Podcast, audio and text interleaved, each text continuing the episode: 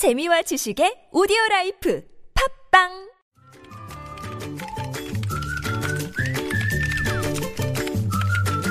네, 무적의 댓글을 전해주시는 분이죠. 시사 칼럼니스트 이숙현 씨 나오셨습니다. 어서 오세요. 네, 안녕하세요. 자, 첫 뉴스는요.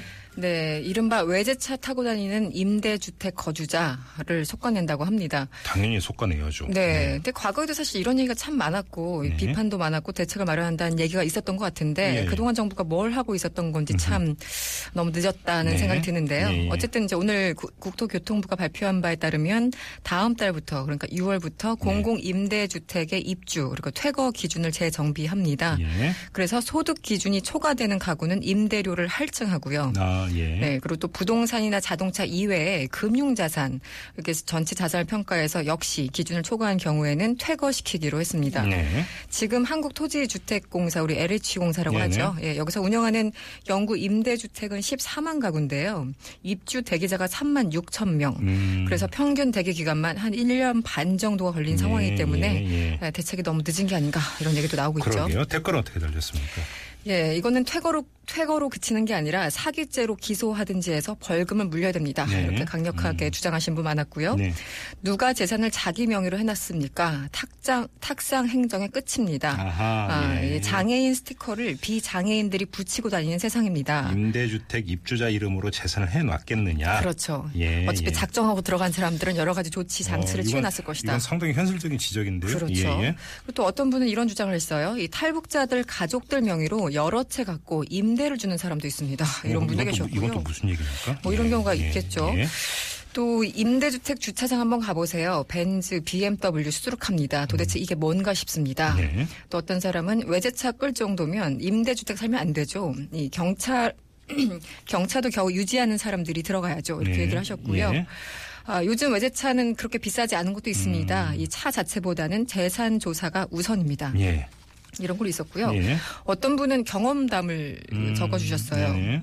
이 제가 임대 아파트에 사는데요. 저와 어머니만 생활비를 벌고 동생 두 명은 대학에 다닙니다. 네. 이 5인 가족 월소득 380만 원이 넘으면 안 되는데 작년에 딱 한 달 383만 원 소득이 나왔어요. 1년 중에 딱 한 달만 3만 원 초과됐다. 네. 예. 그래서 3만 3만 원 초과됐다고 재계약을 못 한다고 우편이 왔다고 하네요.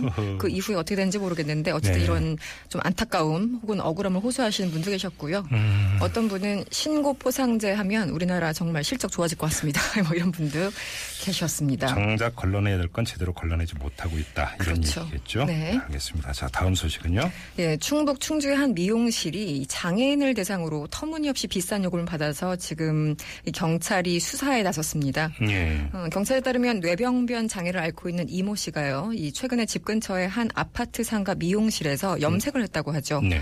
아, 그런데 이날따라 미용실 원장은 오늘은 비싼 약품이 많이 들어간다 이런 말을 수차례 했다고 하고 예. 머리 손질이 끝나고 나서 신용카드를 줬더니 52만 원을 예? 52만 원. 5만 원이 아니라 52만 원이요? 네. 정말 순식간에 결제를 했다고 합니다. 예, 예. 아, 그래서 이제 이 씨는 답답하니까 황당하고 그래서 네. 이제 52만 원은 내 한 달 생활비다. 이렇게 30분 동안 하소연했지만 먹혀들지 않았고 결국 경찰이 이제 오니까 카드 결제를 취소하고 그 와중에 또 20만 원의 합의를 봤다고 하네요. 그러면서 이 미용실 예. 원장은 그럼에도 불구하고 잘못은 인정하지 않았다고 합니다. 아, 댓글이 어떻게 달렸습니까? 예. 이것도 정말 수천 개의 댓글이 달렸는데요. 네. 장애인 등치고 행복하십니까? 이런 글이 있었고요. 예. 아무리 돈이 도- 도- 좋다지만 너무한다 이런 취지의 글들이 참 많았습니다. 음. 예. 그리고 머리에 염색을 한 게 아니라 금칠을 했습니까? 저런 수법 한두 번이 아닐 겁니다. 네. 조사를 철저히 해야 됩니다. 이런 네. 글들. 네. 그리고 동네 미용실에서 무슨 커트가 10만 원이냐 뭐 이런 글들 있었고요. 어허, 예. 미용실 원장 참 불쌍한 인간이네요. 돕지는 못할 망정 오히려 측은하다는 반응도 있었고요. 네. 20만 원으로 합의를 시킨 경찰도 문제네. 웬만해서는 20만 원도 안 나올 가격인데라고 음. 아, 적어주셨고. 네. 어, 이건 아주 일반적인 얘기 같기도 합니다만 일단 미용실 가격표 꼭 필요합니다. 네. 이 서울에 있는 대다수의 미용실도 가격이 터무니없는 경우가 참 많습니다. 이런 글도 적어주셨습니다. 네, 오늘 전해주신 두 개의 소식은 공통 키워드가 있네요.